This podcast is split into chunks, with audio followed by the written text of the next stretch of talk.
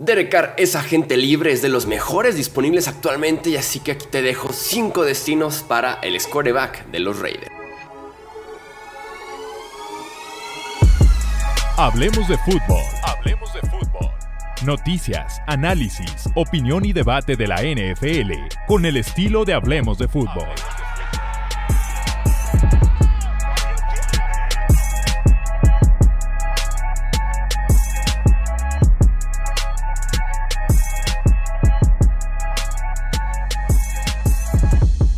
Amigos? ¿Cómo están? Bienvenidos una vez más aquí Hablemos de Fútbol. Yo soy Jesús Sánchez. Platiquemos de Derek Carr. Para empezar, platiquemos de cómo se manejó desde Las Vegas el tema Derek Carr. Y es que, para resumirlo en muy, pero muy pocas palabras, lo hicieron fatal. Lo hicieron de la peor forma posible porque los Raiders al final de cuentas no recibieron ni van a recibir nada por un coreback que fácilmente en un cambio pudo haber sido una segunda, múltiples terceras, una segunda y poco más. Entonces no reciben nada porque lo hicieron fatal. Lo mandan a la banca al final de la campaña pasada, dejando claro de que no iba a seguir en Las Vegas, de que esa relación estaba completamente rota perdieron cualquier ventaja de negociación y Derek Carr, la realidad es que después de haberlo enviado a la banca, de tratarlo de esa forma, no les iba a hacer ningún favor a futuro, que es lo que necesitaba Las Vegas más adelante. Carr tenía en su contrato una cláusula de no cambio para que en ese sentido, Carr tenía que aprobar cualquier cambio que Las Vegas acordara con otro equipo, tenía que darle el visto bueno el coreback. ¿Qué hace Derek Carr? Decirles, no voy a aprobarles ningún cambio. Me van a tener que cortar convertirme en agente libre y yo elegir mi destino y negociar nuevamente mi contrato. En ese sentido también Carr tiene una gran, gran ventaja porque tiene ahora un mes de ventaja respecto al resto de los agentes libres que son agentes libres hasta el 13 de marzo. Carlo fue desde hace ya unos días, desde mediados de febrero. Le salió muy bien a Derek Carr, le salió pésimo a Las Vegas. Otro muy mal manejo por parte de directiva, gerencia, dueño incluso de los Raiders de Las Vegas. Ahora sí, platiquemos. Cinco destinos para el coreback eh, que es agente libre. El primero de ellos, los Jets de Nueva York. Sería fácilmente la mejor defensiva de su carrera. Eh, Carr fue un coreback bastante decente, aceptable, hasta bueno en algunos momentos con los Raiders, pero sus defensivas fueron criminales. Y con los Jets tendría una muy buena defensiva, insisto, fácilmente la mejor que tendría en su carrera. Sí o sí, van por un veterano los Jets. Ya dijeron, no queremos novatos. Zach Wilson está como en plan proyecto, mejoremos a futuro y demás. Así que lo que ahorita se requiere en Nueva York es un veterano, así que esos son más probabilidades de que pueda llegar Derek Carr. Deben trabajar en su línea ofensiva, es bastante mala la línea ofensiva de Nueva York. En ese sentido, Carr ha batallado ya con otras malas líneas ofensivas. Están básicamente a un quarterback de los playoffs. Si los Jets hubieran tenido a un quarterback que fuera mucho mejor, o por lo menos ligeramente mejor que la combinación de Zach Wilson, Mike White, Joe Flaco, hubieran sido un equipo de playoffs la campaña anterior, así que en sentido están a un coreback de ser equipo de postemporada. Hay talento joven a la ofensiva, incluyendo al novato ofensivo del año y también al que iba a ser el novato ofensivo del año en caso de que no se hubiera lesionado al principio de la campaña. Segundo destino para Derek los New Orleans Saints se rehusan a reconstruir. Ellos quieren seguir compitiendo cada año, con todo y que están cada vez peor en el tope salarial. Ellos están duro y dale, quieren seguir compitiendo, que no van a reconstruir, que van a simplemente hacer como un reload cada offseason y Derek Carr pudiera ser una gran opción para ellos después de batallar con James Winston y Andy Dalton en la campaña anterior. Insisto, tienen temas graves de tope salarial, pero están ya muy acostumbrados. Están como pez en el agua, en las deudas negativas, números rojos que tienen en el tope salarial, ¿no?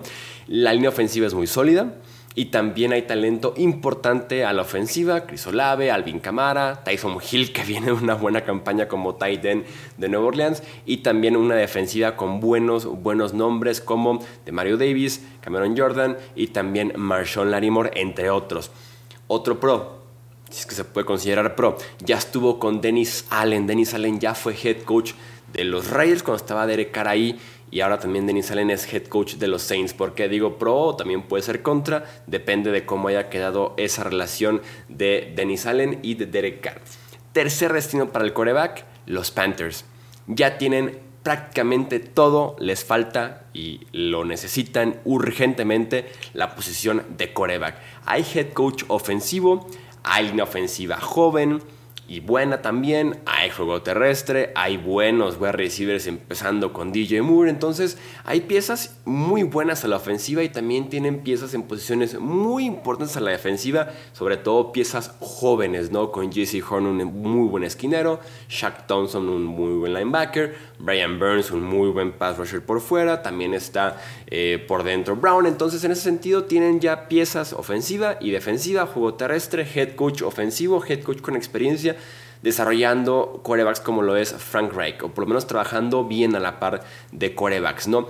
Irías una división muy pobre, que esto aplica para Saints, Panthers y otro equipo que vendrá después en estos posibles destinos. Eh, y los Panthers también están en un plan de no más experimentos, no más desarrollos, no más quarterbacks medianos, no más quarterbacks jóvenes para buscar sacarles ese talento que otros no pudieron. O sea, Bridgewater, Sam Darnold, Baker Mayfield, no ha funcionado ninguno. Carr se lleva a todos ellos de calle y pudiera ser una gran opción para Carolina. Cuarto destino posible para Derek Carr, los Indianapolis Colts. Los expertos del coreback puente, del coreback parche, del coreback transición o como usted le quiera decir en casa, con Philip, bueno, con Jacoby Brissett, con Philip Rivers, con Carson Wentz, con Matt Ryan también Carr sería el mejor de este grupo de calle y sobre todo llegaría de este grupo en el mejor momento de su carrera, ¿no? en el que todavía puede aportar algo y no está ya prácticamente acabado como Rivers, Carson Wentz y recientemente Matt Ryan. Entonces, en ese sentido, Carr pudiera ser una buena opción si te quieres mantener en esta idea del coreback puente, ¿no? Del coreback que no es el talento joven para construir la franquicia ni que es el coreback de ultra élite sino que en los quarterbacks medianos buenos pudiera ser una gran opción para los Indianapolis Colts. Está Jonathan Taylor, está Michael Pittman como buenas piezas ofensivas, también está una defensiva que yo diría que es más que aceptable. Interesante staff de coaches. Tienes a Shane Steichen, el coordinador ofensivo de Filadelfia, como tu nuevo head coach. Tienes a Jim Bob Cooter, que sacó la mejor temporada individual de Matthew Stafford con los Lions como tu coordinador ofensivo, así que es una gran dupla para cualquier coreback hablando de coaches ofensivos. Creo, eso sí, que los Colts prefieren a un coreback novato. Los Colts, aprovechando que están muy altos en el draft, están listos, creo yo, para poder jalar el gatillo y finalmente ir por un coreback joven que sea la cara de la franquicia, 10, 15, 20 años, sea Bryce Young, sea CJ Stroud, Will Levis o incluso Anthony Richardson de Florida. Entonces creo que en ese sentido los Colts van a orientarse más hacia el draft que agencia libre, pero aún así es una opción sólida para Derek Carr. Y como quinta y última opción, quinto y último destino para Derek los Tampa Bay Buccaneers. Están 55 millones de dólares arriba en el tope salarial los Buccaneers actualmente. Principalmente porque Brady les está dejando un impacto negativo de 35 millones por haber firmado ese contrato en el que les daba la oportunidad de firmar otros agentes libres, retener jugadores y después pagar consecuencias. Aquí está ese después. Entonces están, insisto, 55 millones por arriba de tope salarial para la próxima campaña. Entonces tienen problemas económicos. Ellos insisten que su ventana está abierta y quieren quarterback para poder seguir compitiendo. Yo estoy de acuerdo el roster de la campaña pasada fue de playoffs. Y si no avanzaron más fue por culpa de los coaches más que del roster. Creo que esa defensiva también tenía todo para poder ser top 10. Tienes a Mike Evans, a Chris Godwin, a Russell Gage y por ahí un par de piezas buenas en la línea ofensiva y ya. Entonces el roster sigue siendo de playoffs, sigue siendo un roster campeón de división, de hecho actualmente con el sur de la NFC. Y si hace falta ese buen quarterback además de ese buen staff de coaching. El tema con Derek Carr es, ¿podrán meterlo en el tope salarial? ¿Qué tendría que hacer Tampa Bay en tema de contrato, diferir años? Eh, seguramente agregarle años falsos al contrato para poder meter a Carr en un tope salarial que está muy apretado y que tienes otros agentes libres también de nombre importante que están a punto de convertirse justamente en agentes libres a partir de mediados de marzo.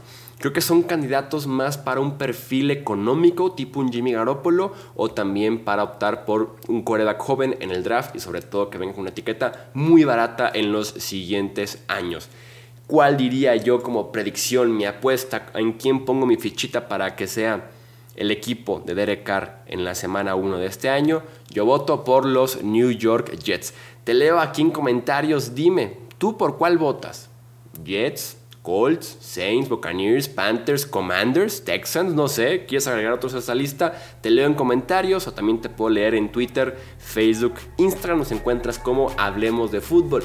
Yo soy Jesús Sánchez, hasta la próxima. Gracias por escuchar el podcast de Hablemos de Fútbol. Para más, no olvides seguirnos en redes sociales y visitar hablemosdefutbol.com.